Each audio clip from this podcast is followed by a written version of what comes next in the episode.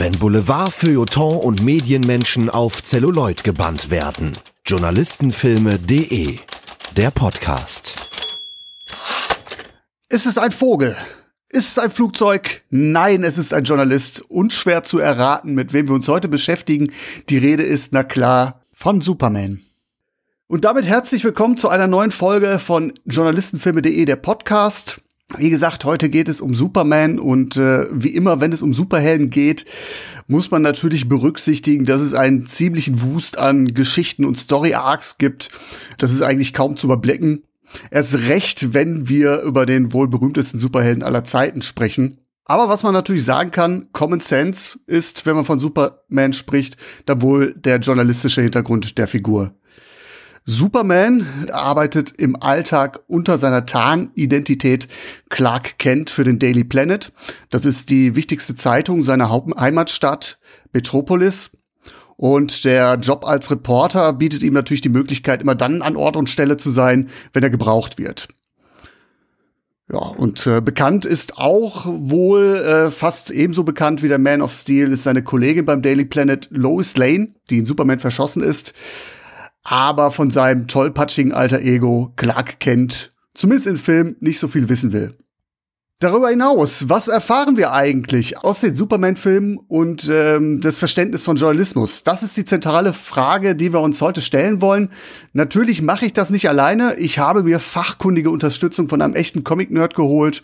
Ist es ein Vogel? Ist es ein Flugzeug? Nein, es ist Burkhard Asmuth von comicstation.de. Hallo Burkhard.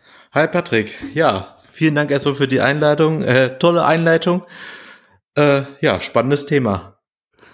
Hattest du denn Superman auf dem Schirm als Journalisten, als ich dich da mal drauf angestoßen habe? Ist der so als Journalist in deiner, in deiner Erinnerung gewesen?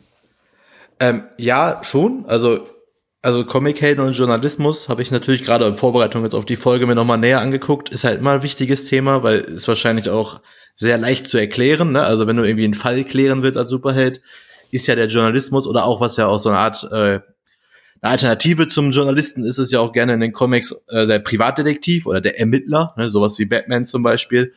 Äh, ja. Das sind ja auch eigentlich so journalistische Tugenden, die danach verfolgt werden und werden wir gleich auch nochmal bei der Besprechung des Films ja auch, glaube ich, deutlich nochmal herausarbeiten können. Aber klar, Clark Kent äh, ist Journalist, wobei ja, man will nicht zu viel vorwegnehmen vielleicht, aber es ist tatsächlich so, so eine Sache, ne? Äh, also alles rund um den Daily Planet ist dann irgendwie schon sehr präsent, aber die journalistische Arbeit von Clark Kent ist dann halt eher zweitrangig. Wie du schon gesagt hast, Louis Lane ist da, glaube ich, die wesentlich stärkere Persönlichkeit in dem Thema. Genau, also das ist auch mein Eindruck, dass es durchaus auch in äh, Vergessenheit geraten kann, dass Clark Kent ein Journalist ist. Zumindest aus dem, was wir uns heute mal so angucken wollen. Was darüber hinausgeht, dafür habe ich dich ja auch gezielt eingeladen. Äh, Burkhard, du bist äh, Gründer des Blogs comicstation.de und äh, vielleicht magst du mal ganz kurz äh, ein bisschen was zum Hintergrund erzählen. Worum geht's auf comicstation.de? Genau, also Comic Station ist tatsächlich, also Comics sind echt eine große Leidenschaft von mir, seitdem ich lesen kann. Also ich habe immer noch diese kleinen äh, DIN A5 Taschenbücher von Marvel, diese gelben, wo vorne sogar noch, also der, der deutschen Ausgabe noch so da der Aufkleber drauf ist, äh, bekannt aus der RTL-Serie. Also die Ach, ganz cool. alten Dinger. Äh, genau, und dann habe ich halt irgendwann gedacht, weil ich halt immer, also ich bin halt wie ich sehr gerne Blogger und dann dachte ich mir, okay, warum nicht über das schreiben, was du gerne liest? Und bin da sehr dankbar auch über die Kooperation mit Panini, die ich immer mal wieder habe. Das heißt, Rezensionsexemplare geschickt bekommen. Das ist also auch so ein Ding, ne, mit sich ein Hobby quasi ein bisschen äh, günstiger zu machen. Und dann schreibe ich halt über die Comic-Hefte, die mir gefallen. Das mache ich eigentlich ausschließlich. Also im Blog selber sind eigentlich nur Comic-Hefte vertreten mit einer Rezension, die ich mag. Also was ich nicht gut mhm. finde, darüber schreibe ich auch nicht. Du bist und jetzt auch keiner, der jetzt der Aktualität hinterherhecheln muss, oder? Genau, gar nicht. Ich lese eigentlich, genau, ich lese eigentlich überhaupt keine Reihen. Also, ne, viele Comic-Fans werden jetzt auch sagen, oh Gott, was für, ist kein richtiger Fan. Ja, ist dann auch in dem Sinne so. Also, ich lese jetzt keine Reihe, so Band 1, 2, 3, 4, 5, sondern bin halt eher so jemand, der Sammelbände liest oder jetzt, wie auch später in dem Comic, äh, die große Beichte über Superman, der sich so einzelne Events dann rausnimmt, die er einfach spannend findet. Äh, genau, neben den Comic-Heften kümmere ich mich eigentlich auch um den Blog immer mal wieder um die Comic-Verfilmungen, egal ob es jetzt Serien oder äh, ob es Filme sind. Ein bisschen Merchandising ab und zu, wenn ich irgendwelche spannende Nerd-Sachen finde oder aber auch Spiele, die sich auf die Comics beziehen. Äh, da bin ich eigentlich ziemlich flexibel, also alles so Marvel, DC, aber auch so ein paar kleine Nebensachen. Ich habe vor kurzem, war so um halt weg von diesem Comic Mainstream, wenn man ihn so bezeichnen möchte, habe ich zum Beispiel einen großen Artikel über die Charlie Chaplin Biografie geschrieben, der auch als Comic rauskam. Also ich bin da schon sehr mhm. vielseitig interessiert in dem Thema, würde ich sagen. Ja, das, das finde ich auch ganz gut. Ich bin ja jetzt auch kein regelmäßiger Comicleser, eigentlich überhaupt nicht. Ich nähere mich dem Thema eigentlich immer über Filme. So, und äh, bei dir habe ich so das Gefühl, da muss ich jetzt nicht irgendwie äh, so immer up-to-date sein. Dadurch, dass ich weiß, dass du so die Rosinen dir rauspickst, kann ich mir sicher sein, okay, da ist äh, sowas kuratiertes und das reicht mir dann auch, was ich wissen möchte. So, da habe ich immer so das Gefühl, okay, äh, das sind so die die Fixpunkte, die kann man sich angucken und äh, das ist äh, ein Blick wert. Ja, so versuche ich auch immer zu kommunizieren, wenn ich in irgendwelchen Gruppen so sehe, ja, was ist denn hier zum Einstieg gut oder so, oder wenn jemand sagt, er steht irgendwie auf die Geschichten, die müssen irgendwie, keine Ahnung, die müssen meinetwegen ein bisschen gewalttätig sein, äh, gesellschaftliche Probleme beleuchten, nur zur Unterhaltung, dann kann ich dem quasi aus diesem Portfolio an Rosinen einfach mal was empfehlen, gerade für Comic-Einsteiger.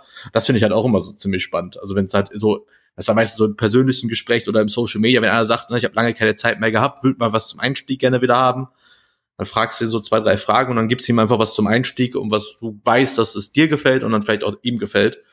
Deswegen, genau, bei mir auf dem Blog kann sich jeder eigentlich mal umschauen und will schon irgendwas Passendes finden. Auch wenn es wirklich schwer Batman-lastig ist, aber das ist halt tatsächlich so, wenn ich einen benennen müsste, ist es tatsächlich Batman. Wie hältst du es denn mit Superman? Grundsätzlich. Ja, das ist halt auch so ein schwieriges Thema. Also, wie gesagt, das äh, war jetzt echt mal wieder cool, diesen alten Film sich angeschaut zu haben. Äh, wenn mich aber sonst jemand fragt zu Superman, muss ich schon sagen, ich bin kein großer Fan. Also es finde sehr interessant und genau, es gibt halt so ein paar Eckpunkte an Superman, die ich immer wieder interessant finde. Das sind dann halt so Sachen wie, wie, wie agiert er ohne Kräfte, äh, wie agiert er halt, wenn er halt enttarnt wird oder solche Sachen oder wenn man halt irgendwie selbst, ich bin auch so ein Coverleser.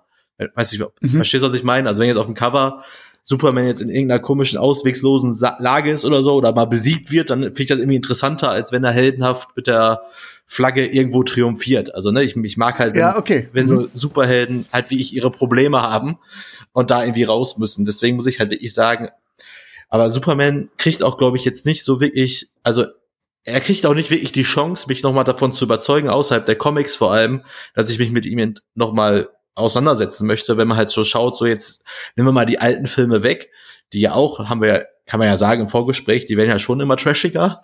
Äh, dass es aber auch jetzt gerade in der Neuzeit jetzt keine Superman-Filme gibt, wo ich sage, ja, das ist es, ne? Das ist jetzt so der Superman, der mich wirklich interessiert, wo ich dann auch mal vielleicht noch mal Comics lesen würde, die auf diesen Filmen basieren. Ja, zumal er ja auch gar nicht alleine auftreten kann. Ich habe auch so das Gefühl, dass Superman an sich schnell auserzählt ist. Ich gebe dir recht, ich bin auch einer, der seine Comichelden jetzt wieder auf den Film Bereich bezogen düsterer mag. Batman oder Logan fand ich ganz hervorragend, ähm, wenn man so einen aktuelle, aktuelleren Film mal nehmen will.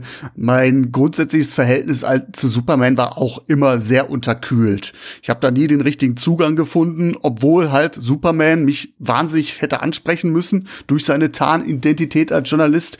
Aber mir war das auch immer zu glatt, überhaupt keine Kanten sicher wirst du den einen oder anderen Story-Arc nennen können, wo Superman vielleicht auch ein bisschen mehr Tiefe hat, aber an sich, also das, was ich kenne, ist immer sehr, sehr poliert. Und ich muss auch sagen, ich fand es schon als Kind ziemlich doof, für wie blöd Clark Kent eigentlich seine Umwelt hält. Also nur weil er Anzug und Brille trägt, erkennt ihn niemand. Also das also komm mal, das kannst du mir nicht erzählen. Ich meine, das wird in den Filmen, über die wir ja heute, über den wir heute sprechen, ja auch ein bisschen ironisch gebrochen. Und es mag vielleicht auch ein Kommentar sein auf die Anonymität der Großstadt, dass keiner mitkriegt, dass sich da ein großgewachsener ja. Mann in der Telefonzelle umzieht. Aber ich fand es schon immer sehr, sehr blöd irgendwo.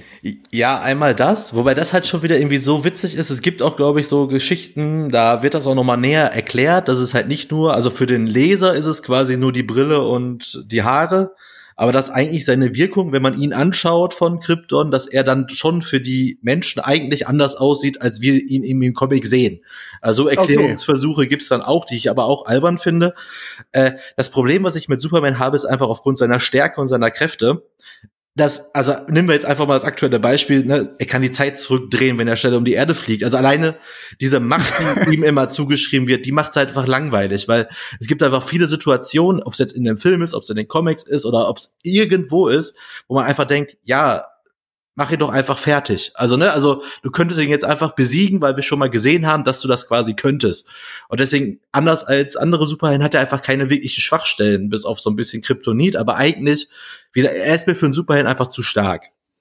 Ja, es ist wirklich auch der klassische Deus Ex Machina. Gerade wenn wir jetzt über den äh, Film, über den wir heute reden wollen, reden, äh, die Erde zurückdrehen, da hätte auch einfach Gott mit dem Finger schnippen können. Das ist tatsächlich so, ja. Genau, deswegen, das war immer so, dass ich fand ihn immer zu stark. Also ich habe ja gesagt, ich brauche einfach, ist so, so diese klassische Erzählung, irgendwie der, der Held muss mal am Boden liegen und dann wieder auferstehen. Und das ist halt, bei Superman ist es meistens dann viel zu überzogen äh, wie wir es ja auch aus dem äh, Justice League-Film zum Beispiel kennen. Deswegen ist es genau, wie du sagst, es ist mir einfach, das spricht einfach nicht an, das ist einfach zu mächtig. Aber wollen wir die Superheldenkräfte mal ein bisschen beiseite lassen? Wir wollen ja dem Journalisten im Superhelden auf den Zahn füllen. Dafür wollen wir halt auch versuchen zu erörtern, warum Clark Kent eigentlich den Journalismus als Deckmantel verwendet und das dann auch exemplarisch äh, in einem Film äh, mal exerzieren. Wir sind ja immer noch hier bei journalistenfilme.de. Und zwar haben wir uns auf den Ur-Superman mit Christopher Reeve eingeschworen. Ich finde, das ist ein spannender Beitrag, äh, weil er irgendwo so eine Origin-Story zeigt. Aber nicht nur das, es ist halt eine Comic-Verfilmung aus einer Zeit, in der an ein MCU nicht zu denken war. Ne? Also es, Comics waren zu dem Zeit eigentlich Kinderkram. Und dann kommt aber Ende der 70er so eine Big-Budget Hollywood-Produktion um die Ecke, die unter anderem einen Marlon Brando mit dabei hat, Gene Hackman, äh, das ein Gesicht eigentlich vom, vom New Hollywood war. Also das ist ja äh, absolut wahnsinnig, wie das auf einmal so auf dem Tableau kommt. Und deswegen fand ich den halt wahnsinnig interessant. Gleichzeitig sagte ich aber auch, es gibt ja so wahnsinnig viele Filme. Wenn wir die alle besprechen wollen, dann sind wir äh, wahrscheinlich übermorgen noch nicht fertig. Ähm, ich weiß nicht, ich bin jetzt auch erst zum ersten Mal drauf gestoßen. Wusstest du das, dass es vor Superman mit Christopher Reeve schon drei Realverfilmungen gab? Ich kenn's von Internet-Memes, dass es da gibt's irgendwas ziemlich Schlechtes auf jeden Fall. Also ja, habe ich schon mal von gehört, aber ich kenne die alle nicht. Nee.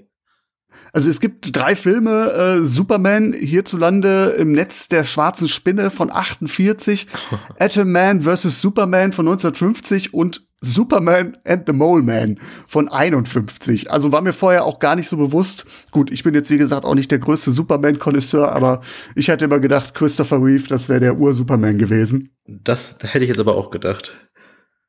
Ja, ist für mich so ein bisschen wie bei Dracula, Bello Lugosi, der Superman schlechthin. Ne? Und deswegen glaube ich, ist das ganz gut, wenn wir uns den mal vornehmen, weil ich glaube auch, dessen Bild ist auch das, was am stärksten verankert ist im kollektiven Gedächtnis. Das auf jeden Fall. Also vor allem, ja, vor allem halt noch mit dem, was halt mit Christopher äh, Reeve dann noch passiert ist, ne, mit seinem Unfall, äh, was ja dann auch noch mal das Ganze, glaube ich, noch mal sehr verstärkt hat, dass es bis heute so präsent ist. Ne, das Stimmt. Ausgerechnet der unbesiegbare Superman so ein Schicksal dann nachher erlitten hat, ja. Es gehört auch zum, zur Folklore dann, ja. Ich will zumindest kurz anteasern, dass äh, auch wenn wir die Filme hier, die weiteren Filme, Superman 2 bis 4, Superman Returns und auch die neuen Verfilmungen ähm, nur zwischendurch mal anreißen, aber nicht wirklich behandeln wollen, ähm, weil das würde den Rahmen sprengen. Ich kann aber versprechen, auf journalistenfilme.de werde ich nicht nur den 78er Superman fliegen lassen. Ähm, wir konzentrieren uns auf Superman von äh, Superman 1. Ich würde mit deiner, deinem Okay, ich weiß, du kannst den Film nicht wirklich leiden, ähm, nachher noch mal einen ganz kurzen Abstecher, eine Gegenwartsperspektive einbringen wollen. Batman vs. Superman. Ja, ich weiß, hast du ja angekündigt, können wir gerne machen. Äh.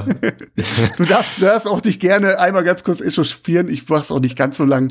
Ähm, dann würde ich dir ganz gerne noch eine Bühne geben, weil äh, du ja gesagt hast, äh, du hast es gerade kurz angeteasert, es gab eine nicht ganz uninteressante Veröffentlichung äh, vor nicht allzu langer Zeit die den äh, Gesichtspunkt Superman und Journalismus dann doch nochmal beleuchtet, wenn ich dich richtig verstanden habe. Also da, genau, da wird's einfach erste Mal, also ich finde es halt wesentlich intensiver tatsächlich, die Beziehung Journalist und Superheld ist gerade in dem Comic echt gut, weil wenn wir jetzt uns auf Superman 1 die Journalistenrolle ja nochmal genau, also die werden wir uns ja gleich richtig intensiv anschauen, ist halt einfach kein Vergleich. Wobei ich halt glaube, dass sich das groß gar nicht geändert hat. Also die Journalistin im Superman ist eigentlich Lois Lane und nicht Clark Kent.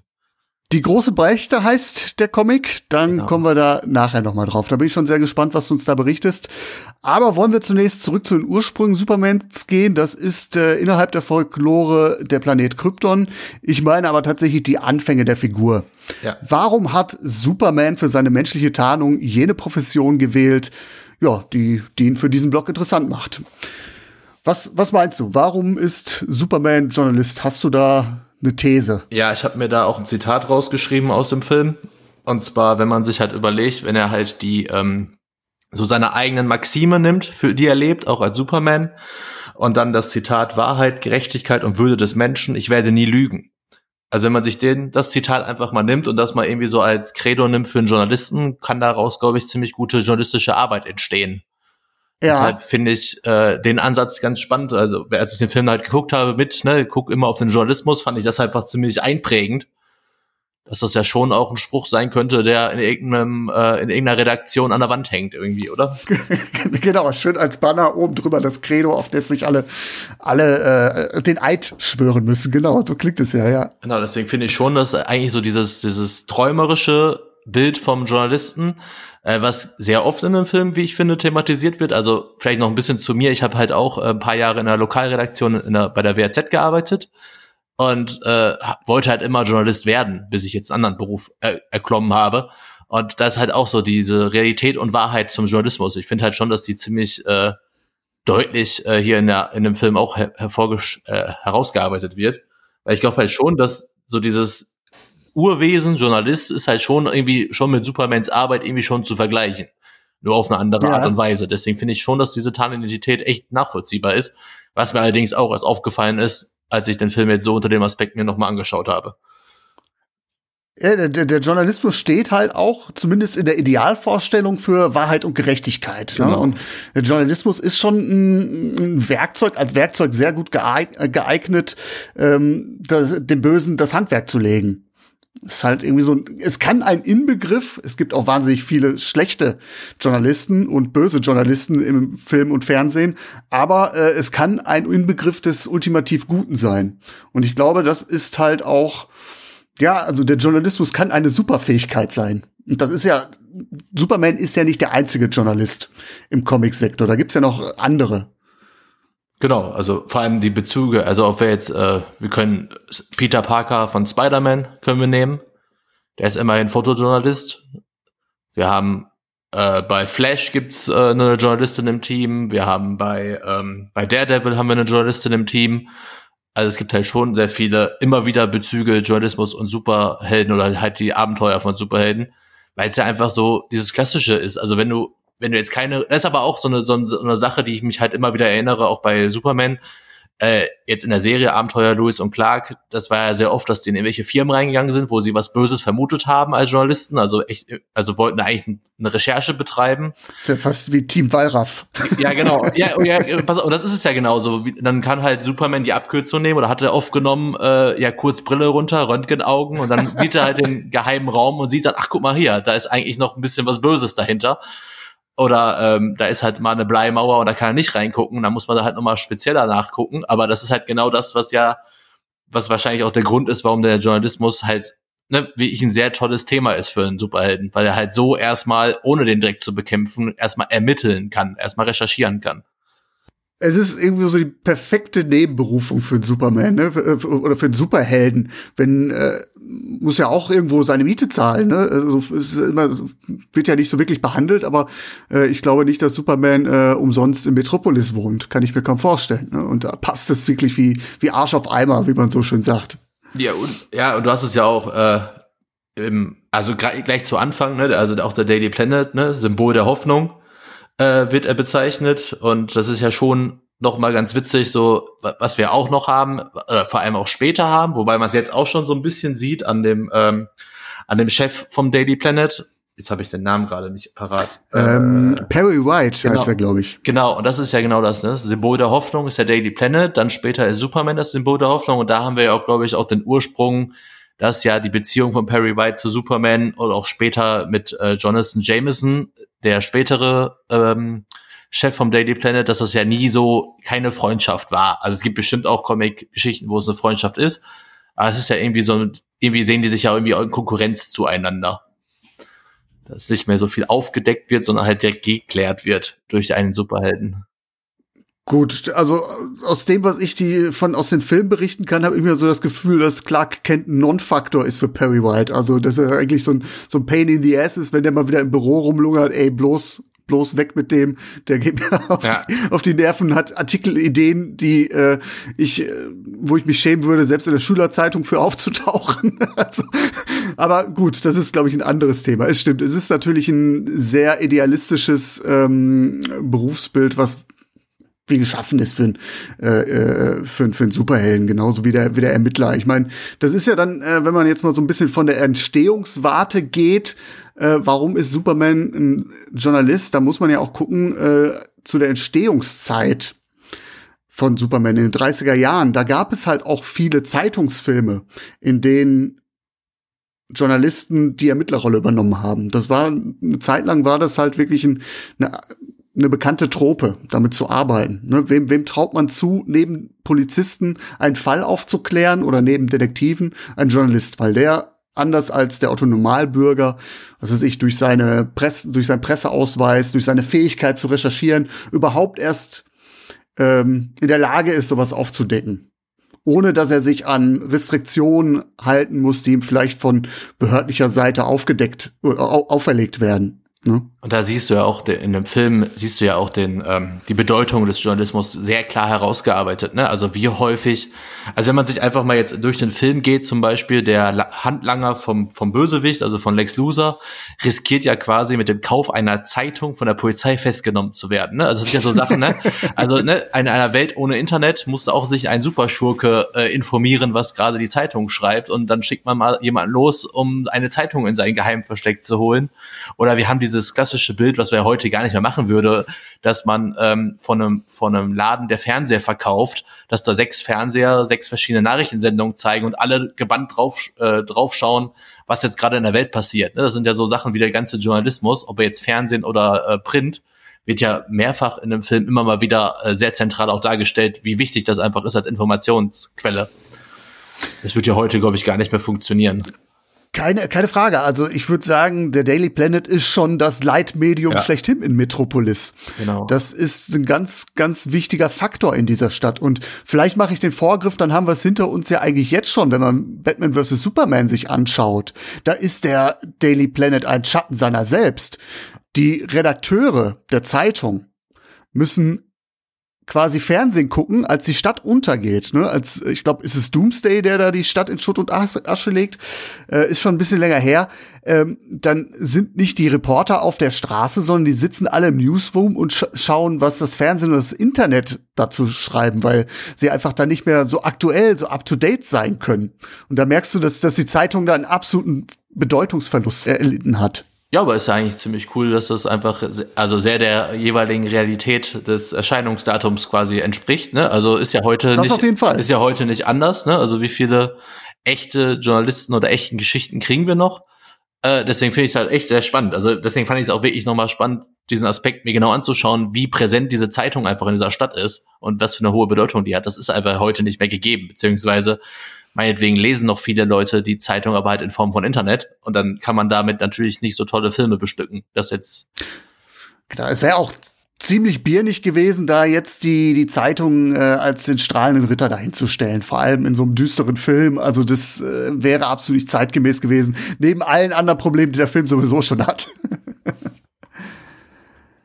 Ja, 78, wir haben schon ein bisschen drüber gesprochen. Äh, vielleicht nur mal ganz kurz die Eckdaten. Ähm, Christopher Reeve als Superman, natürlich Margot Kidder als Louis Lane.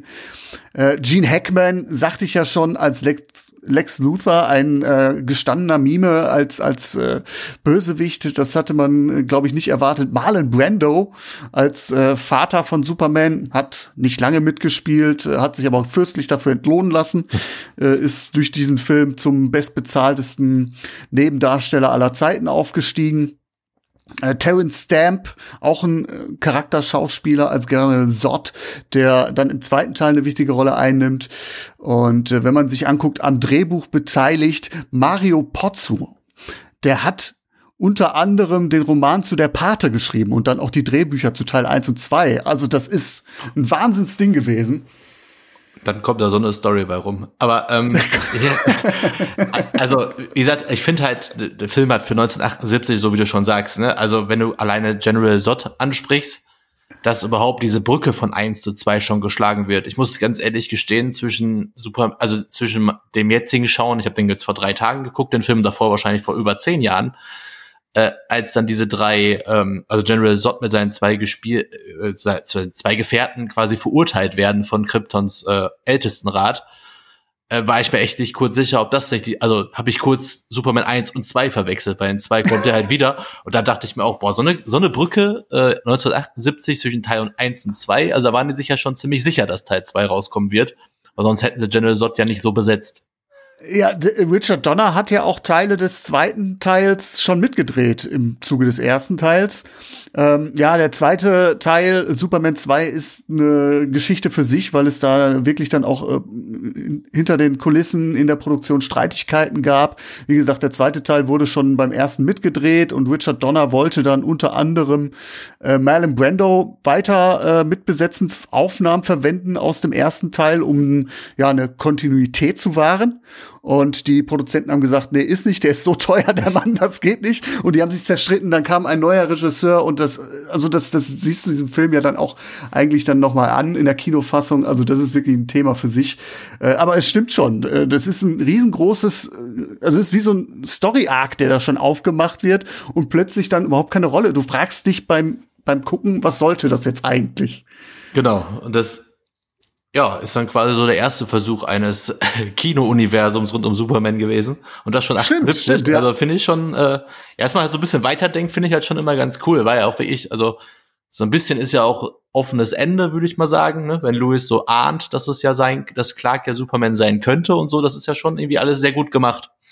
Auf jeden Fall. Wie fandest du denn grundsätzlich den, also wenn wir schon jetzt so bei der Bewertung sind, den Film insgesamt, jetzt beim Schauen nach zehn Jahren wieder? Also ich finde schon, dass der Film seine Stärken hat. Also wenn wir jetzt halt Krypton als Ursprung nehmen, also erstmal geht Krypton kaputt, dann muss, muss Superman auf die Erde und diese ganze Origin Story zum Beispiel, also Kindheit und Jugend, ne, ob es jetzt ist am, am Anfang, äh, wie er quasi auch so ein bisschen sich ja zurückhalten muss in, im Teil des Footballteams, wo er da irgendwie nur für die äh, Klamotten zuständig ist und die Sachen so wegräumt.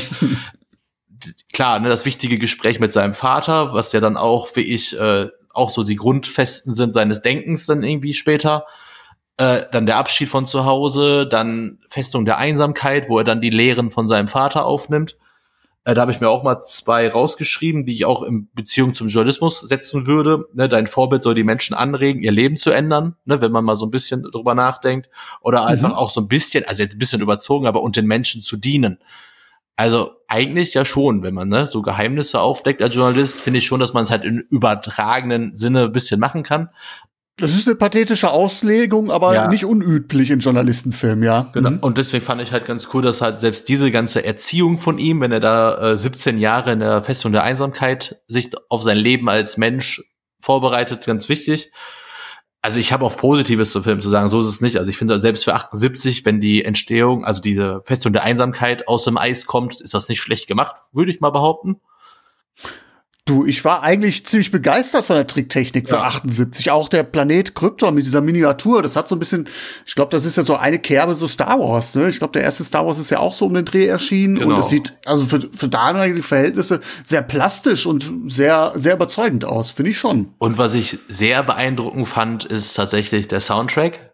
Also wie viele sehr emotionale und eigentlich auch wichtige Szenen im Film, nehmen wir jetzt zum Beispiel den Tod von äh, von von Kent, also von seinem Vater, von seinem irdischen, äh, irdischen Vater, sagen wir mal, zum Beispiel, oder halt auch seinen Auszug und so. Es sind sehr viele Szenen, die komplett ohne Dialoge auskommen und nur mit dem Einsatz von Musik und Bildern und ein bisschen Mimik mhm. klarkommen. Das fand ich schon sehr beeindruckend. Also der Film ist jetzt, ich würde nicht sagen, dass, also der wird einfach gegen Ende hin wird er einfach ein bisschen bisschen wir, aber ich finde halt so die ersten, ich habe mal nachgeguckt, so die ersten 48 Minuten, bis er quasi beim Daily Planet ankommt, sind eigentlich die besten vom Film für mich. Äh, witzig, ich habe hier nämlich auch stehen, circa 50 Minuten später, ja, ja, da, das ist schon eine kleine Zäsur, das stimmt. Weil danach kommt halt die Liebesgeschichte zwischen Superman und Louis Lane hat überhaupt keinen Aufbau. Also die ist Also er entscheidet sich ja einfach nur, äh, du darfst mich interviewen. Äh, dann fliegt er dahin und dann sind die dann, ist sie dann völlig verliebt und äh, ja, hin und weg, aber irgendwie kennen die sich eigentlich gar nicht. Und auch die Beziehung zwischen Louis und Clark kennt jetzt, ist irgendwie sehr merkwürdig dargestellt, wie ich finde. Und ja, also ich finde halt bis, ja, bis, zum Daily Planet finde ich den Film eigentlich sehr gelungen und dann wird's echt ein bisschen, bisschen, ja, bisschen skurril. Also dann ich habe tatsächlich, also ist kein, also ich habe, weil ich mir halt Notizen gemacht habe während des Films, habe ich manchmal wirklich den Film wieder zurückgespult, weil ich dachte, habe ich jetzt irgendwas verpasst? Also habe ich jetzt irgendeine Szene vergessen? Weil ich dachte, da muss ja noch irgendwas fehlen an Aufbau oder so. Und deswegen ist es halt nicht, also dachte ich so, jetzt kann ich, bin ich einfach nicht in der Lage, Notizen zu machen und diesem Film zu folgen. Und äh, nee, also da kommt halt, äh, ja, da sind so ein paar Sachen, da fehlen einfach in meinen Augen ein paar Szenen. Oder vielleicht, weiß ich nicht, vielleicht wäre ja sonst, ich fand ja auch die Filmlänge für einen Film. Also du bist da wahrscheinlich mehr so der Experte, wenn du besser mehr so ältere Filme anguckst, aber ich fand halt so die Spieldauer von zwei Stunden und noch ein bisschen war ich jetzt nicht so, also fand ich schon auch sehr lang. Hat mich auch dann überrascht, als ich dann tatsächlich auf das Cover der, der Blu-ray geschaut habe. Ich hätte jetzt gesagt, das wäre so schlanke 90 Minuten, aber das ist, das, das ist ja auch das, was mich so, er, was so in dieses Bild, was sich da mir eröffnet, wirklich passt. Auch noch die Länge zu dem ganzen Budget und zu dem zu der Besetzung, das ist äh, unglaublich. Man hat wirklich, man spürt, wenn man diesen Film sieht, immer noch heute finde ich, dass das für die Zeit was ziemlich Neues war. Ja. Natürlich wird man heute äh, die Hände über den Kopf schlagen, wenn man sich die wirre Story anguckt, die du jetzt gerade schon angedeutet hast, oder die Tonalität, ne? also das ist schon alles irgendwie sehr infantil. Ne? Also wenn du heute so eine Comic-Verfilmung abliefern würdest, äh, könntest du dich wahrscheinlich nirgendwo mehr blicken lassen.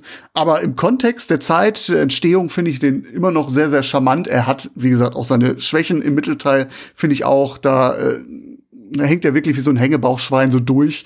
Ähm, zum Schluss wird das dann natürlich noch mal ein bisschen epischer wieder. Ähm, und da geht die ganze Chose dann in Ordnung. Äh, aber ich war tatsächlich echt wahnsinnig überrascht, was, was da eigentlich, was, was, was für ein Klopper das eigentlich ist für diese Zeit. Ja. Aber wenn wir jetzt gerade selber, wir haben ja beide anscheinend in den Notizen stehen, 50 Minuten Daily Planet, aber was man dann halt sieht, finde ich halt wie ich als äh, ja, mit dem ehemaligen Traumjob als Journalist fand ich halt wirklich, also dieses, diese Darstellung der Redaktion ist ja wirklich, äh, ja, also das, das ist aber tatsächlich dann irgendwie eine Vorstellung von der Redaktion, die mich entweder extrem geprägt hat oder du als jetzt Experte für Journalistenfilme, die halt einfach so häufig genauso dargestellt wurde in den Medien, dass man einfach glaubt, dass eine Zeitungsredaktion so funktioniert und so aussieht. Also dieses hektische, laute, jeder kriegt, oder auch dieses, dieses klassische, der Chef versammelt seine äh, Journalisten alle in, im Büro und sagt so, ich brauche jetzt hier alle alle Informationen über Superman, du besorgst mir das. Dann sagt er auch irgendwie so, ja und stellt die wichtigen Fragen und dann so, ne, wer ist Superman, was macht Superman? Also so die klassischen W-Fragen, die eigentlich ja gestellt ja. werden sollen, die sich ja massiv von den Fragen unterscheiden, die Louis Lane dann Superman stellt später im ersten Interview. Äh, Die habe ich übrigens mal rausgeschrieben, falls du die noch mal hören möchtest. Oder sehr gut, die, die hören wir uns gleich mal an, auf jeden Fall. Ich habe hab alle Fragen, die Louis äh, an Superman stellt und man muss sich ja vorstellen, da kommt jemand, der fliegen kann, der irgendwie super stark ist und das sind so die ersten zehn Fragen, die sie ihm stellt. Äh, das ist schon wirklich, wirklich also wie sie überhaupt dargestellt wird, also wenn wir noch mal, also wenn wir jetzt echt beim Journalismus sind, ne, das ist das ist eine Frau, die in den Comics später mehrfach den Pulitzerpreis gewinnt, ne? Also ist eine weltweit anerkannte Top-Journalistin, wenn nicht sogar die beste oder die bekannteste Journalistin, die es da gibt, also in der Welt. Und die fragt halt fünf oder sechs Mal in einem Film, wird die vom vom vom White in Sachen Rechtschreibung korrigiert. Wie schreibt man Massaker? Das ist, glaube ich, die erste Frage, die sie stellt. Ja, das sind so Sachen. Also, ich finde, die ist ja an sich ist sie sehr charmanter in dem Film, aber die trifft, also wenn du den Film halt dann guckst und kennst irgendwie nichts davon, denkst du, okay, die macht da irgendwie sehr leidenschaftlich engagiert ihre Arbeit. Aber also ständig diese Fehler und dieses, ja, wie schreibt man das? Und wenn, wenn sie auch sagt, na hier, da fehlt noch ein Wort und sowas, wo du denkst so, das ist, also wie gesagt, es wird später wird das die erfolgreichste Journalistin aller Zeiten. Und äh, ja gut, jeder fängt mal klein an, aber. Ja, Moment. jeder fängt ja klein an, das ist ja, ist ja richtig. Und in den späteren Filmen, so viel kann ich vorwegnehmen, hat sie auch, glaube ich, irgendwann mal den Pulitzer-Preis ergattert. Aber äh, sie wird ja schon dargestellt, als wäre sie das beste Pferd im Stall. Ne? Ja, genau. Also aber dann ist das schon irgendwie sehr, sehr eklatant, wenn sie dann immer da fragen muss, wie schreibt man das oder das. Äh, aber vielleicht aber einmal ganz kurz noch mal äh, ganz an den Anfang, weil dann kommen wir, dann wird's noch mal richtig krass, weil was nach 50 Minuten passiert, das spottet ja jeder Beschreibung. äh, vom, vom, vom Start weg wird der Daily Planet in dem Intro ja ähm, in der Offe-Erzählung hochgelobt. ne, wir erfahren, dass die Menschen von Metropolis unter einer Weltwirtschaftskrise leiden und es gibt Armut, Korruption und dann kommt der Daily Planet, der ist halt die Säule, die Säule, die diese Stadt zusammenhält.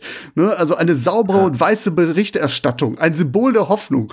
Und dann kommst du da 50 Minuten später in diese Redaktion rein und dann die, also das erste, was du hörst, ist, wie schreibt man eigentlich Massaker? Ja, also, also wirklich, das sind so Sachen, also also, äh, weil, wie gesagt, wenn man den Film halt wirklich so guckt, ne, also sagen wir mal so in deinem Auftrag den guckt, ne, achte auf den Journalismus und dann kommt, also auch sehr, sehr, äh, steigt er aus dem Taxi aus, man sieht von hinten eine riesen Aufnahme, dieses riesen Gebäude und denkt sich so, jetzt geht er in die Zeitung, jetzt muss er aufpassen. Das, das ist ja auch, glaube ich, ein echtes Gebäude in New York, da sitzt auch, glaube ich, oder ja. saß eine Zeitung drin ja. mit diesem, also das sieht ja auch schon mächtig aus, so à la Trump, äh, Trump Tower so ein bisschen, ne? Ja, und dann zück, zück ich hier so meinen Stift für Notizen und dann kann ich gar nicht mitschreiben, weil ich mir denke so, ach Gott, oh Gott, oh Gott. Also ich so dieses hektische, laute Papier hin und her geschmissen und äh, das ist schon echt diese Redaktion, aber es macht auch irgendwie Bock. Also es hat entweder, ich sag ja, das hat mein äh, mein Bild des Journalismus hat, das muss so geprägt sein, weil ich weiß halt genau, dass ich das damals selbst in der Lokalredaktion in Essen-Kettwig habe ich das so erwartet. Also ich dachte wirklich, ich da reinkomme, so jetzt geht's los, ja. Und naja, war nicht ganz so. es ist tatsächlich ein sehr amerikanisches Bild. Dieses Großraumbüro, ja. wo alle telefonieren und alles irgendwie äh, sehr, sehr wild ist. In den Redaktionen, die ich in denen ich gearbeitet habe, ja, da gibt's natürlich auch zentrale Räume und es kann lauter werden, aber es gibt dann schon so, so seine Inseln, wo man sich äh, zurückziehen kann. Ne? Und natürlich gibt's dann auch durchaus mal Redaktionskonferenzen, die ein bisschen fluffiger sind, aber das ist natürlich ein sehr schmissiges Bild vom Journalismus. Und dann ist ja auch das, wenn wir jetzt so ein Perry White daneben stellen. Ne? Wir haben vorher die Hoffnung für Metropolis und äh, was er dann von sich gibt, so irgendwie von wegen, äh, sie schreibt ja, äh, wo sie fragt, wie schreibt man Massaker? Der Artikel, den sie dazu schreibt, heißt Ode an den Frühling. Ja. Und du denkst dir, was, was verzapft die da? Und Perry White ist aber voll angetan, weil er sagt nämlich, ja, äh, Louis Lane, die weiß, was eine gute Story braucht. Sex Gewalt und einen äh, ethischen Standpunkt. Ja, das haben wir später, das, das, haben wir ja später nochmal. Also, ne, wenn wir gleich nochmal das Interview mit äh, zwischen Louis Lane und Clark Kent nehmen, da ist die Überschrift später ist ja I spent the night with Superman. ja? Schlimmster Clickbait. Ja, richtig, das ist richtiger Clickbait, habe ich genauso auch hier stehen. Also muss man sich mal vorstellen. Also es ist ja wirklich die, wie gesagt, wir, reden hier vom Symbol der Hoffnung, ne? Also das ist halt, aber an, andererseits, ich weiß nicht, also Perry White ist allerdings trotzdem noch der, der irgendwie, er sagt so, er sagt ja wirklich so, stellt Fragen, fordert Antworten, ne? Also ich so, jetzt, wie ich recherchiert und holt mir die Antworten. Also der ist ja schon so, ja. der gibt da schon die richtigen Aufträge eigentlich, aber dann kommt am Ende halt der Oder in den Frühling oder I spent the night with Superman raus. Also es ist so. Ich weiß nicht, vielleicht ist er, ist er, ich glaube, er ist ein guter Journalist und ein guter Blattmacher, aber er ist, glaube ich, mittlerweile schon so weit angekommen, dass er quasi stärker den Fokus auf das legt, was sich verkauft. Weil er sagt, er stellt die richtigen Fragen und, und dann auch als Superman dann ähm, ins Interesse der Öffentlichkeit kommt, dann sagt er ja auch, gibt er vor, was gefragt werden soll. Und zwar sind das dann aber äh, eher so ähm, Informationen, die er einfordert, die nicht unbedingt in den Bereich der journalistischen Nachricht fallen. Ne? Hat er eine Freundin? Welches Baseballteam unterstützt er? Also das ist ja dann wirklich ein, ein, ein Klatschblatt, was ja. er da eigentlich führt. Mehr ist es nicht. Genau, aber genau, aber beim zweiten Mal macht er tatsächlich auch so, wo kommt er her, was kann er, was macht er, was will er? Das sind dann doch wieder die guten Fragen, aber irgendwie vermischt sich das. Ja, gut, ein bisschen aber, Basics braucht man schon. Ja, genau, aber das ist irgendwie so, ja, aber es ist aber auch, glaube ich, genau das, was du auch, wenn du so selbst das für Tonalität her des Films, äh, du hast auf der einen Seite diese starke Besetzung, äh, du hast diese richtig guten Effekte, aber dann diese Story, die halt sehr viele ich glaube, es kann das nicht so ein bisschen an dieser Mischung an Zielgruppe liegen, also dass du also die haben, das ist ja schon irgendwie von der Story her eher ein Kinderfilm, aber von der Aufmachung her schon was ganz Großes. Und irgendwie finde ich halt schon, ich glaube, vielleicht in einem anderen zeitlichen Kontext hat man darüber vielleicht noch wie ich gelacht. Also, ne, wenn, wenn so Fragen gestellt werden. Und heute aus dem Boulevard wissen wir, dass das leider die Realität ist, wie heute Zeitungen gemacht werden. Ich weiß nicht, ob ich da jetzt zu viel reininterpretiere, aber ja, ich, ich bin ja auch einer, der dazu neigt, überinterpretieren. Ähm, ich habe nämlich auch überlegt, ist es vielleicht auch eine Satire so ein bisschen? Genau, ja. Weil wir sind ja irgendwie 78, wir haben zwei Jahre davor die Unbestechlichen gehabt. Ne, das ist ja das, der Fixstern des, des Journalistenfilms. Ein Film, der äh, eine Welle losgetreten hat ähm, im investigativen Journalismus, aber auch was so den Gebrauch von Journalistenfiguren in Filmen betrifft.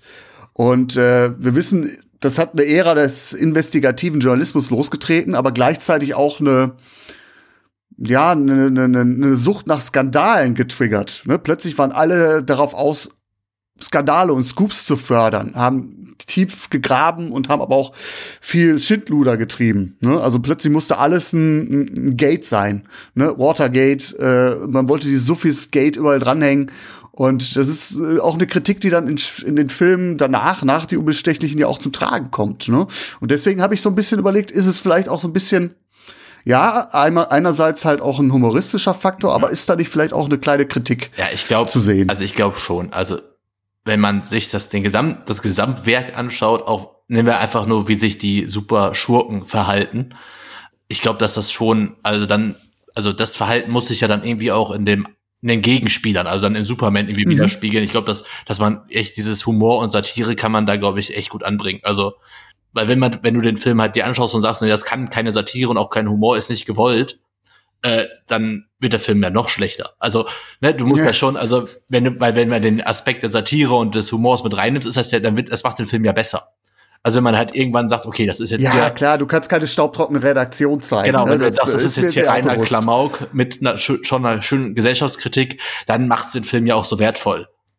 Ja. Man darf halt nicht, also ich habe hier noch ein paar Sachen, nämlich auch Perry White. Irgendwann wird gesagt, er ist ja seit 40 Jahren auch in diesem Zeitungsgeschäft. Also es wird ja auch dann so dieser Wandel gewesen sein, ne? Dieser, diese guten mhm. Fragen unter halt die wahrscheinlich etwas, ja, unwichtigeren Fragen, die aber einfach verkaufen. Weil. Ja.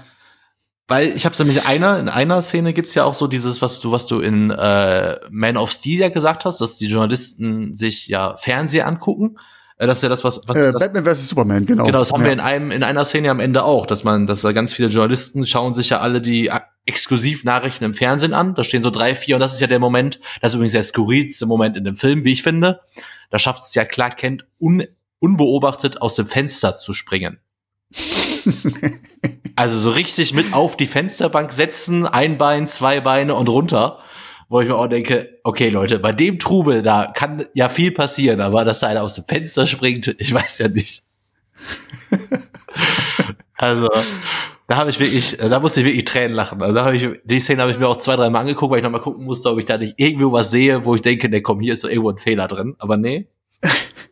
Ja, ich, ich, glaube, also ich will das ja auch jetzt gar nicht problematisieren. Es ist ja geckig und es ja. macht den Film ja auch unterhaltsam, muss genau. ich ja auch mal sagen. Es ist ja kein Film, der was über Journalismus lehren soll. Es ist aber das, was mich halt so äh, ratlos zurücklässt, ist halt tatsächlich die Klammer am Anfang, ne? wo wirklich äh, komplett was anderes erzählt wird. Und das ist, äh, entweder ist das halt ganz bewusst gebrochen oder es ist halt irgendwie, äh, da hat man wirklich zwei verschiedene Vorstellungen gehabt von wie Journalismus funktioniert und wie er tatsächlich aussieht. Also das, das ist so der, der, der Kasus Knackus an diesem ganzen Film. Und das ist ja dann tatsächlich auch eine Geschichte, das wird dann in den Beiträgen dann äh, zu den weiteren Filmen geht, ja auch immer wieder ein, ein Thema in den Filmen, dass diese, dieser journalistische Anspruch in jedem Film ein anderer ist. Hm. das liegt wahrscheinlich daran, dass immer andere an, am Drehbuch geschrieben haben, aber äh, da sieht man, wie problematisch eigentlich, glaube ich, da ist, da irgendwie so ein, so ein konsistentes Bild da zu zeig, zeichnen. Es ist auch lustig hier von wegen überinterpretieren. Äh, ne, wenn man mir den Auftrag gibt, schau dir den Journalismus an.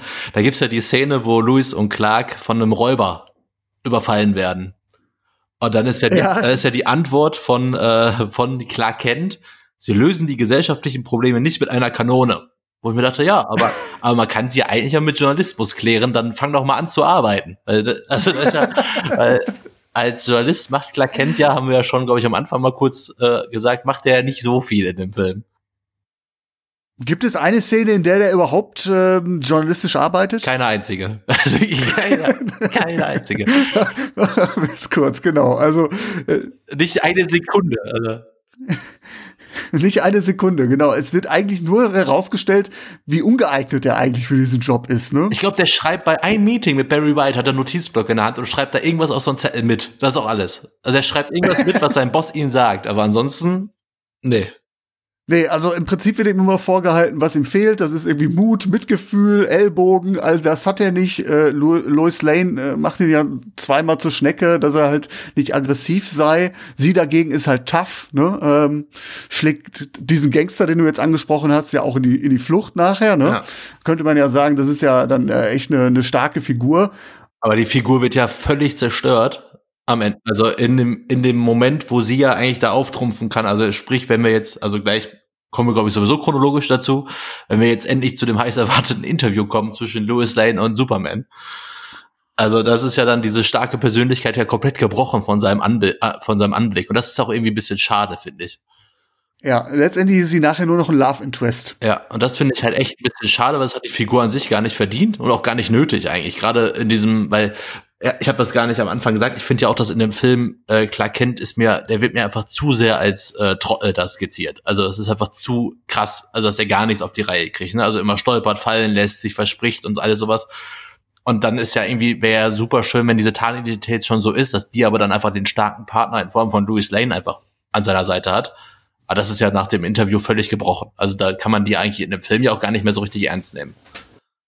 Dann kommen wir doch mal äh, zu deiner zu deinen Fragen, die du notiert hast. Ähm, lass uns das Interview doch mal aufarbeiten. Ja. Zur Ehrenrettung sei gesagt, ähm, sie ist ja verschossen in Superman und ist offensichtlich nicht vorbereitet auf dieses Interview. ah, okay. dann, äh, okay, dann nehmen wir die ersten fünf Fragen. Äh, können wir dann sagen, okay, das ist dann die nicht vorhandene Vorbereitung, weil die fünf Fragen waren. Die allererste Frage, die sie nämlich stellt, sind sie verheiratet? Dann kommt, haben sie eine Freundin? Dann kommt, wie alt sind sie? Wie groß sind sie? Und dann noch mal ihr Gewicht. Das sind so die ersten fünf Fragen, die sie ihm stellt. Und die sechste ist natürlich das absolute Highlight. Das ist ja die zum Schmunzeln. Ich nehme an, dass ihre übrigen Körperfunktionen normal sind. Zwinker, zwinker. Zwinker, zwinker. Und äh, ja, da kommt noch, können sie essen? das ist echt gut. Ja, können sie alles hindurchsehen? Dann dieses, oh, Hilfe, Hilfe, gegen Schmerz unempfindlich. Dann, welche Farbe hat meine Unterwäsche? Ganz wichtig. Und dann kommen aber so Sachen wie, dann kommen so langsam mal ein paar wichtige Fragen. Wie, sie, wie sieht ihre Vergangenheit aus? Woher kommen sie? Und dann kommt noch mal dieses, weil sie ihm da, glaube ich, ihm den Rücken zu, äh, da sagt er irgendwas von wegen, äh, genau, da sagt er ja, ihre, ja, ihre Unterwäsche ist rosa. Dann fragt sie natürlich, und, mögen sie rosa? Und dann kommt dann noch mal so dieses, wieso sind sie hier? Und dann das, das, wo er dann das Zitat halt sagt, dieses Wahrheit, Gerechtigkeit und Würde des Menschen. Ich werde niemals lügen. Wobei das ja auch dann schon wieder, dann, wenn er dann sagt, ich werde niemals lügen, sieht man ja auch äh, dann Louis Lanes Gesicht, wie, dann, wie sie das schön findet, so ihren potenziellen Freund, der niemals lügt. Ja, und das, die letzte Frage ist dann noch, wie schnell können sie fliegen? Wobei ja dieses Interview ja wirklich zentral ist für die ganze Story, so traurig wie es ja ist, weil er in dem Interview gibt er ja tatsächlich seine Schwächen preis. Also das mit dem Blei kann ja dann gegen ihn verwendet werden und auch mit Krypton kann man ja irgendwie gegen ihn verwenden. Ich bin gespannt, ob du die Herleitung äh, verstehst oder in dem Film findest, warum Lex Luthor plötzlich weiß, dass Kryptonit ihm schaden kann. Oh, da bin ich jetzt ehrlich gesagt falsch erwischt. Ich wollte eigentlich nur anmerken, also offensichtlich hat er keine Erfahrung mit Medien. Aber deutlich nicht, weil wie ich alle seine, seine Schwächen in dem Interview offenbart, was ja einfach zeigt, wie, ja, wie naiv er auch einfach so ein bisschen das Bild von den Menschen einfach hat, was ja tatsächlich auch in den Comics oft vorkommt. Also er ist ja, wenn Superman eins, äh, eins hat, womit er mit sich selbst kämpft, ist ja eben das Bild der Menschen, dass er nicht verstehen kann, warum sich Menschen bekriegen, warum sich anlügen, warum sie verfeindet sind. Das ist ja schon so eine Sache, die Superman irgendwie auch ausmacht, dass er so diesen Glauben an die Menschheit irgendwann verliert und äh, immer wieder aber eigentlich dafür kämpft, dass was, was macht ihr hier? Warum streitet ihr euch? Es könnte doch alles so schön sein. Also das ist schon eine Sache, die ich dann schon äh, mit Superman verbinde. Ja, den Struggle darf er da eigentlich eingreifen. Es gibt ja auch in den weiteren Filmen dann immer so äh, Echos von von Krypton, wo es dann heißt, äh, nee, eigentlich äh, sollst du dich da nicht einmischen, du bist eine viel höhere äh, Existenz und das ist nicht dein Job und äh, insbesondere Teil 4, wo es dann um den Kalten Krieg geht, nuklearer Krieg, äh, da spielt das eine Rolle, genau. Das ist so einer der wenigen wenigen Struggle, die diese Figur hat. Ja, die immerhin in selbst so einem Klamauk-Film, wenn wir es jetzt darunter herunterbrechen, wo im wenigstens so stellenweise mal auftaucht. Ja. Ich habe jetzt aber gerade jetzt, wo es mir äh, so nochmal dargelegt hast mit den Fragen und mit dem Outcome, äh, was Lois Lane dann eigentlich da mitbringt, im Prinzip hat sie dann doch alles richtig gemacht. Sie hat quasi, glaube ich, die interessanten Infos mitgebracht, die Perry White einfordern ja, genau. würde und ihm die intimsten äh, Geheimnisse entlockt. Richtig, an sich, klar, okay, wenn, ja, stimmt eigentlich. An sich ist es ein sehr gutes Interview gewesen, was dann natürlich mit I, I, I Spent the Night with Superman am Ende noch die passende Überschrift irgendwie bekommt. Äh, ja, vielleicht, wär, vielleicht waren es ja auch eigentlich zwei Artikel. alles, alles richtig gemacht. Wir müssen unser äh, Urteil revidieren. Lois Lane ist absolut eine Koryphäe in ihrem Bereich und äh, Pulitzerpreis verdient. Ja. Das Interview auf jeden Fall. Aber ja, ist halt wirklich, also ich finde es halt schon spannend, aber stimmt natürlich, wenn du, wenn man es jetzt so betrachtet, ne, durch diese Fragen ihm auch die anderen Geheimnisse und Schwächen entlockt. Es kommt dann wahrscheinlich darauf an, wie du den äh, Journalismus und einen erfolgreichen Journalismus für dich ähm, definierst, glaube ich. Wenn du die, ähm, die idealistische Messlatte anlegst, dann natürlich nicht. Ja. Aber war sehr unterhaltsam. Also wenn man, also das Interview hatte ich auch nicht mehr so im Kopf und als es dann kam, ja, da habe ich halt wirklich fleißig mitgeschrieben. Aber jetzt habe ich dich schon wieder abgebracht. Ähm, wie kommt denn Lex Luthor darauf, dass äh, er diese Schwäche hatte, Superman? Kommt das über den Artikel zustande? Nee, eben, gar nicht. Also die, die, die das habe ich mir ja wirklich so oft angeschaut. Es kann natürlich echt sein, dass es an der deutschen Übersetzung gelegen hat ich habe es mir auf Deutsch angeguckt. Ich weiß nicht, hast du den auch auf Deutsch oder auf Englisch? Ich habe auch auf Deutsch geguckt, ja, ja. Also er, er sagt ja nur, aha, der kommt also von Krypton, aha, da sind doch Meteoriten runtergefallen, die könnten ja von Krypton sein. Da holt er sich so ein Meteorit und weiß aber von vornherein, dass dieser Meteorit aufgrund seiner radioaktiven Strahlung Superman schaden kann. Also, das habe ich halt überhaupt nicht nachvollziehen können, wie er dann diese Ableitung hergestellt hat, dass er dann plötzlich wusste, dass Kryptonit die Waffe gegen Superman ist. Also, weil der lässt sich dann ja da in seiner Bibliothek dann von links nach rechts schieben, macht da ein Buch auf und dann, also was, was kann in diesem Buch über Krypton drinstehen? Also, was, das wird, da wird ja nichts über Krypton drinstehen. Also, da wird jetzt wahrscheinlich auch nichts über, ähm, radioaktive Strahlung aus dem Weltall, wie sie sich auf Superman einwirkt. Also, das, darüber gibt's ja keine Literatur. Aber irgendwie weiß er, er weiß ja dann plötzlich, dass Kryptonit böse ist. Er hat es im Urin. Oder er ist ja auch der klügste Mann auf der Erde. Also irgendwie, irgendwie, komm, da, jetzt, jetzt guckt er mal nicht so kritisch drauf. Äh, also, wie gesagt, das ist echt die, ich habe die Szene so oft angeschaut. Und ich dachte so, hey, irgendwo muss das doch erklärt werden. Aber nee, also.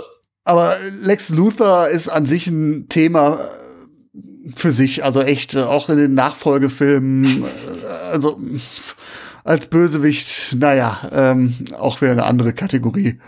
Ja, vor allem hat die, also die Figur hat, also ich kann mich an keinen Comic erinnern, wo es nur ansatzweise Lex Luthor mit dieser Figur zu verbinden ist. Also außer dem Namen haben die nichts gemein. Also und ja und die Glatze, die am, am Ende des Films äh, offenbart wird, aber ansonsten ja, selbst die wird am Ende erst offenbart, genau. Selbst da unterläuft er dann die Erwartung. Ja, richtig. Weil sich der feine Hackman zu schade war, sich die, die Mini-Plee-Frisur wegzurasieren. Ja. Also dieses ganze Team da um den herum, also dass sie überhaupt dazu dritt da diesen Konvoi von Militär anhalten und auch austricksen und da irgendwelche Raketen steuern können.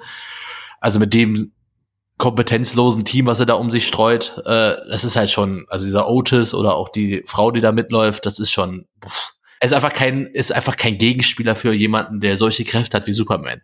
Also genau, und das zieht sich halt durch die ganze Filmserie bis Teil 4. Das, äh, ich glaube, in Teil 3 kommt er nicht vor, aber da gibt's dann andere Knallchargen, die es auf Superman abgesehen haben. Aber ich, ich, ich nehme da nie, nie eine Bedrohung wahr. Und wenn du dann tatsächlich einerseits das hast, was du eingangs festgehalten hast, dass Superman sowieso stark ist und man eigentlich nicht zutraut, dass ihm irgendwas ins Wanken bringen kann, dann stell ihm doch nicht solche Pappnasen dagegen, von denen du weißt, die sind sowas von inkompetent.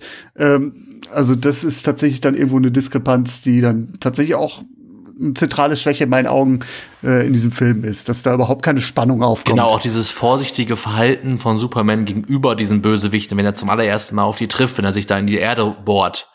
Er müsste ja diese Schublade da nicht, äh, diese, diese Truhe nicht aufmachen. Und er müsste jetzt auch, er könnte auch die drei sofort einfach sofort der Polizei geben und sagen, guck mal, hier ist ein Geheimversteck und fertig. Also, das ist ja auch, glaube ich, vielleicht, wenn wir es wirklich interpretieren wollen und das irgendwie positiv interpretieren wollen, kann das ja nur mit dem, ja, der ist doch nicht so lange auf der Erde und hat ein falsches Bild vom Menschen. Also, ne, das ist ja das Einzige, was irgendwie so ein bisschen das retten würde. Ansonsten sind das einfach drei Normalos, die überhaupt keine Waffen haben, eigentlich, um ihn nur ansatzweise zu gefährden. ja, ein Handkantenschlag und die Geschichte ist vorbei. Ja, ich weiß, wenn man das immer so hart auf alle Filme anwendet, haben wir, haben wir echt ein reines Kurzfilmfestival eigentlich, aber Nein, da sind wir ganz beieinander, dass das einfach nicht stimmig ist. Aha. Dass es einfach zu, zu, zu leicht ist dafür, dass er sowieso so kräftig ist, der Superman. Und ähm, ja. Hast du denn noch was zum äh, Journalismus in Superman? Ist dir noch was aufgefallen? Ich guck gerade noch mal kurz, aber eigentlich haben wir da also ich glaube, das letzte, was noch journalistisch, glaube ich, im Film ja vorkommt, ist quasi Louis Lanes Interview, was sie dann während der Autofahrt führt mit dem Häuptling. Ja, auch geil, ne? Ja. So ähm, freihändig fährt sie da und hält das äh, Aufnahmegerät. Also eine sehr, sehr entspannte Interviewsituation, muss man schon sagen. Also ich als Interviewpartner würde mir, glaube ich, in die Hose machen. So, ja. Liebe Frau, Hände an Steuer, ja, was machst du da? Ich, also, das ist ja auch noch mal so dieses, aber da sieht man halt, wie leidenschaftlich und engagiert sie ist. Ja, im Prinzip ist es ja eine grundsätzlich eine positiv gemeinte Figur. Ja, aber, aber ansonsten war es das, glaube ich, mit dem, also wenn wir jetzt, also der reine Journalismus, also jetzt über den Plan von Lex Luthor brauchen wir nicht groß sprechen.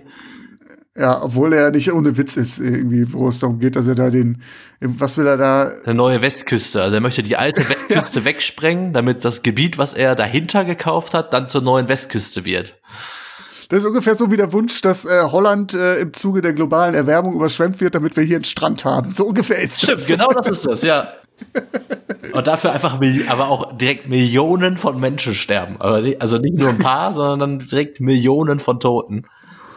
Genau, ich hole mir jetzt ganz günstig äh, Grundstücke am Niederrhein in der Hoffnung, dass äh, in den nächsten paar Jahren. Ja, weil ich, also die Benennung der einzelnen äh, Städte, dann wenn dieser Otis hat ja dann eine, einen Teil hat er in Otisburg hat er ja dann umgewandelt und dem Ganzen dann auch einen Namen zu geben, wenn es dann demnächst so ein Westküstenviertel wird. Das fand ich, die, die Namen fand ich schon lustig. Ja, ja, das ist schon. Äh Losertown und Otisburg fand ich schon echt witzig. Also, da muss ich schon sagen. Ja, das ist äh, der Schmunzler des Films, absolut. ja, ähm, vielleicht, wenn wir aus dem Film so langsam aussteigen und mal überlegen, ist das denn jetzt, was wir gesehen haben, die Ausnahme oder die Regel? Wie gesagt, ich will jetzt gar nicht so viel vorwegnehmen. Ich kann aber sagen, dass äh, auch in den späteren Filmen Clark Kent ein Journalist ist, der nie wirklich schreibt. Also das zieht sich durch sämtliche Filme. Ne, er hat ab und zu einen Rechercheauftrag, aber ähm, also was das für Aufträge sind, das ist auch wirklich haarsträubend. Aber in letzter Instanz kommt er nie dazu, diese Geschichten aufzuschreiben, weil er die Welt retten muss. Was aber sehr lustig ist, das stimmt, das haben wir noch gar nicht. Die allererste Bewertung von Perry White über Clark Kent ist ja, er hat einen glänzenden Stil und ist der schnellste Mann den ich jemals an der Schreibmaschine gesehen habe.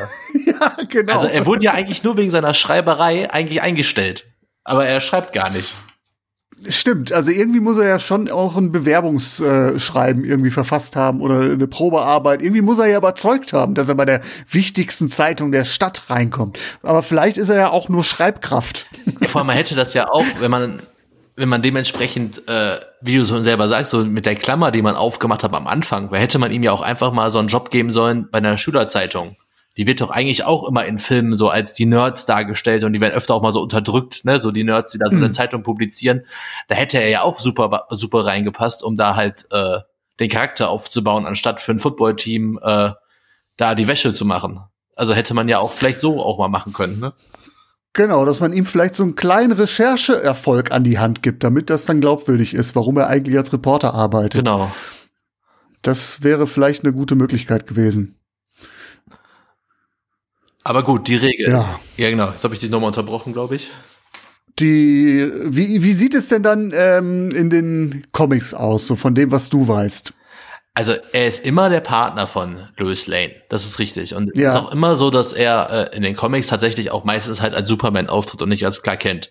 Also es gibt diese diese Besuche bei Events, wo er dann natürlich dann so ein bisschen seine Röntgenblick äh, aufmacht, aber es ist tatsächlich auch in den Comics so, äh, dass er da auch eher der Partner ist von Louis Lane und sich da aus dem Geschäft dann auch nicht zurückzieht, aber halt tatsächlich meistens Louis Lane in der Redaktion ist und Superman halt da rumfliegt. Also das heißt schon, dass der irgend, es gibt auch, also es gibt, wie gesagt, es gibt alle möglichen Handlungsstränge, ne? Also es gibt die, äh, gibt ja auch eine eigene Louis Lane-Reihe, wo dann der Journalismus noch mehr im Vordergrund ist und dann Clark Kent nur eine Nebenrolle ist. Äh, es gibt halt die, wo er auch gekündigt hat, es gibt die, wo er ohne Kräfte durchs Land reist. Also es ist halt wirklich verschieden, aber er ist noch nie als starker Journalist aufgetreten in meinen Augen. Also es kann sein, also ich kenne Mhm. ja nicht alle Superman-Comics, die es gibt, aber es wäre mir neu, dass er, dass jemals seine journalistische Arbeit wirklich im Vordergrund gestanden hätte oder die wirklich ein starker Begleiter ist. Ja. Das gibt es bei anderen Superhelden, was aber witz witzig ist, weil wenn wir die Kritik nehmen, dass Superman einfach zu stark ist. Also bei weniger starken Superhelden, sei es zum Beispiel, ist vielleicht für die meisten mehr bekannt, wenn man die Netflix-Serie von Daredevil vielleicht geguckt hat. Mhm. Also hast du die gesehen? Ich habe die leider nicht gesehen, nein. Mhm. Okay, da ist es ja auch so, dass eine gute Freundin von denen ist einfach Journalist und dieser Superheld kommt einfach anders nicht an so Leute dran. Also die Journalistin vereinbart dann die Treffen mit ihren Spitzen und dann kommt der Daredevil dazu oder solche Sachen. Äh, Das braucht ja ein Superman nicht. Also der fliegt mit seinen Röntgenaugen über die Stadt und sucht sich denjenigen in wenigen Sekunden. Aber das können andere Superhelden nicht und sind einfach wesentlich angewiesener von den Informationen von Journalisten. Und das ist einfach so eine Sache, die einfach, ja, ob es jetzt bis auf die moralischen Aspekte, ob es der richtige geheime Identität ist. Also ich will jetzt nicht den Charakter von Superman in seiner in seiner kompletten Basis kritisieren. Dafür ist die Figur, glaube ich, auch viel zu erfolgreich. Aber ähm, ich glaube auch nicht, dass irgendwann in den neuen Filmen der Journalismus da eine, wirklich eine prägende Rolle spielen wird, was Clark Kent dann wirklich in seiner Freizeit macht, weil bei den neuen Filmen äh, taucht er eigentlich gar nicht als Clark Kent auf. Mm, Es gibt eine Szene, äh, ich komme noch mal zurück auf Batman vs. Superman, wo er dann auch auf einen Empfang geschickt wird von Perry White, gespielt von Lawrence Fishburne in dem Film.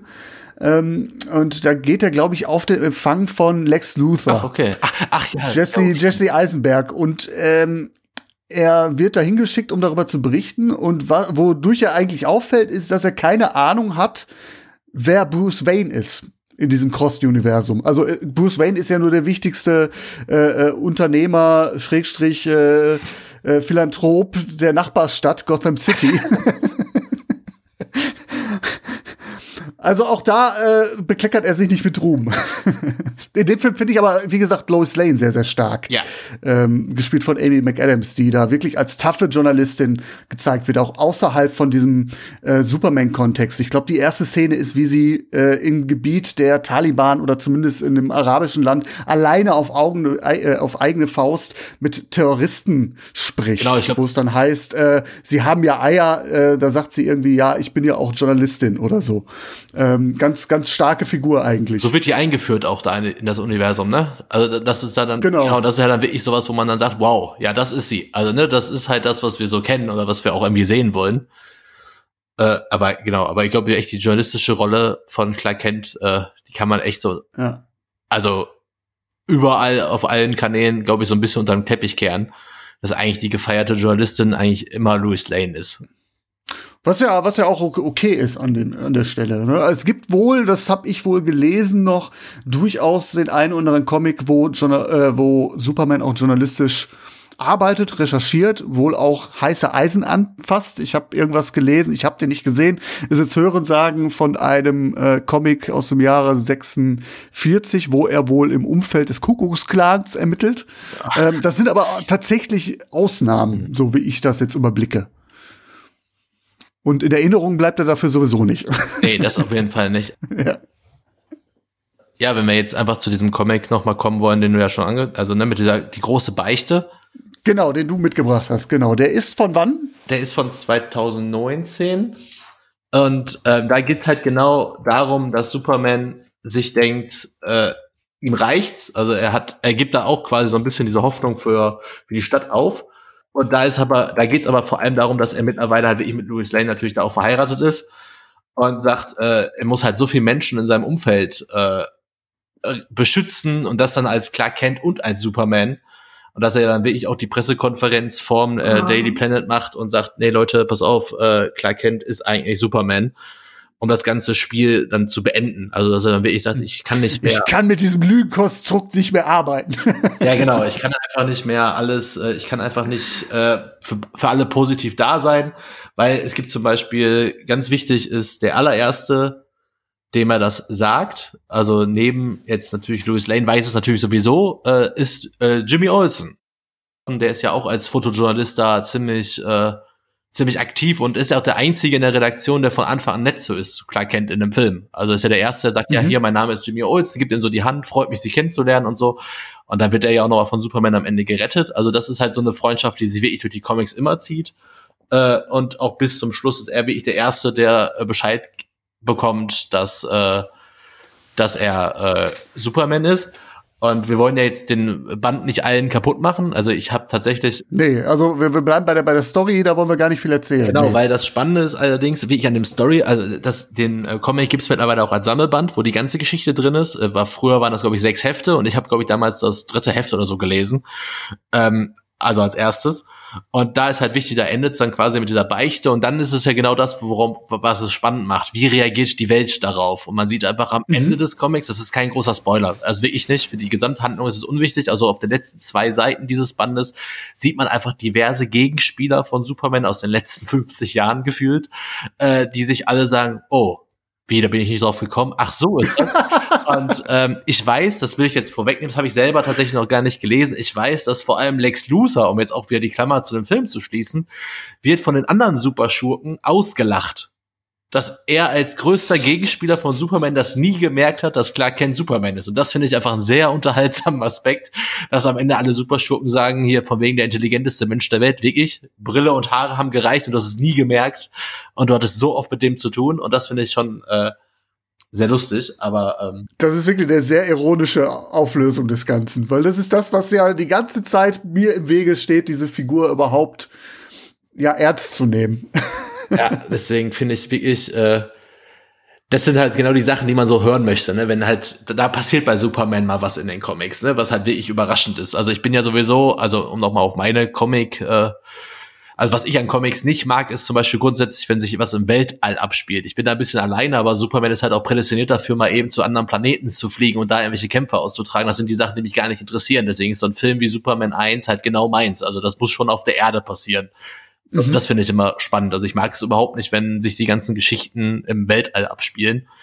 Äh, deswegen ist dann halt so eine, so eine wie ich sehr, sehr, ähm, ja, jetzt sehr, da, da kann man sich irgendwie hineinversetzen, wenn jetzt einer da in, in der Stadt sagt, pass auf, Leute, klar kennt ihr Superman, das, da habe ich mehr von, als wenn der jetzt im Weltall sagt, ja, mein Name ist Joel. Also, ne, also, ne, da kann man sich reinversetzen. Ja, okay. Wie wäre es denn hier auf der Welt, wenn plötzlich einer sagt, ja, hier, ich bin eigentlich Superman. Das finde ich immer sehr spannend. Das sind so die Momente, die mich in den Comics bei Superman einfach dann auch äh, hellhörig werden lassen und dann auch mal die Bestellung rausgeht.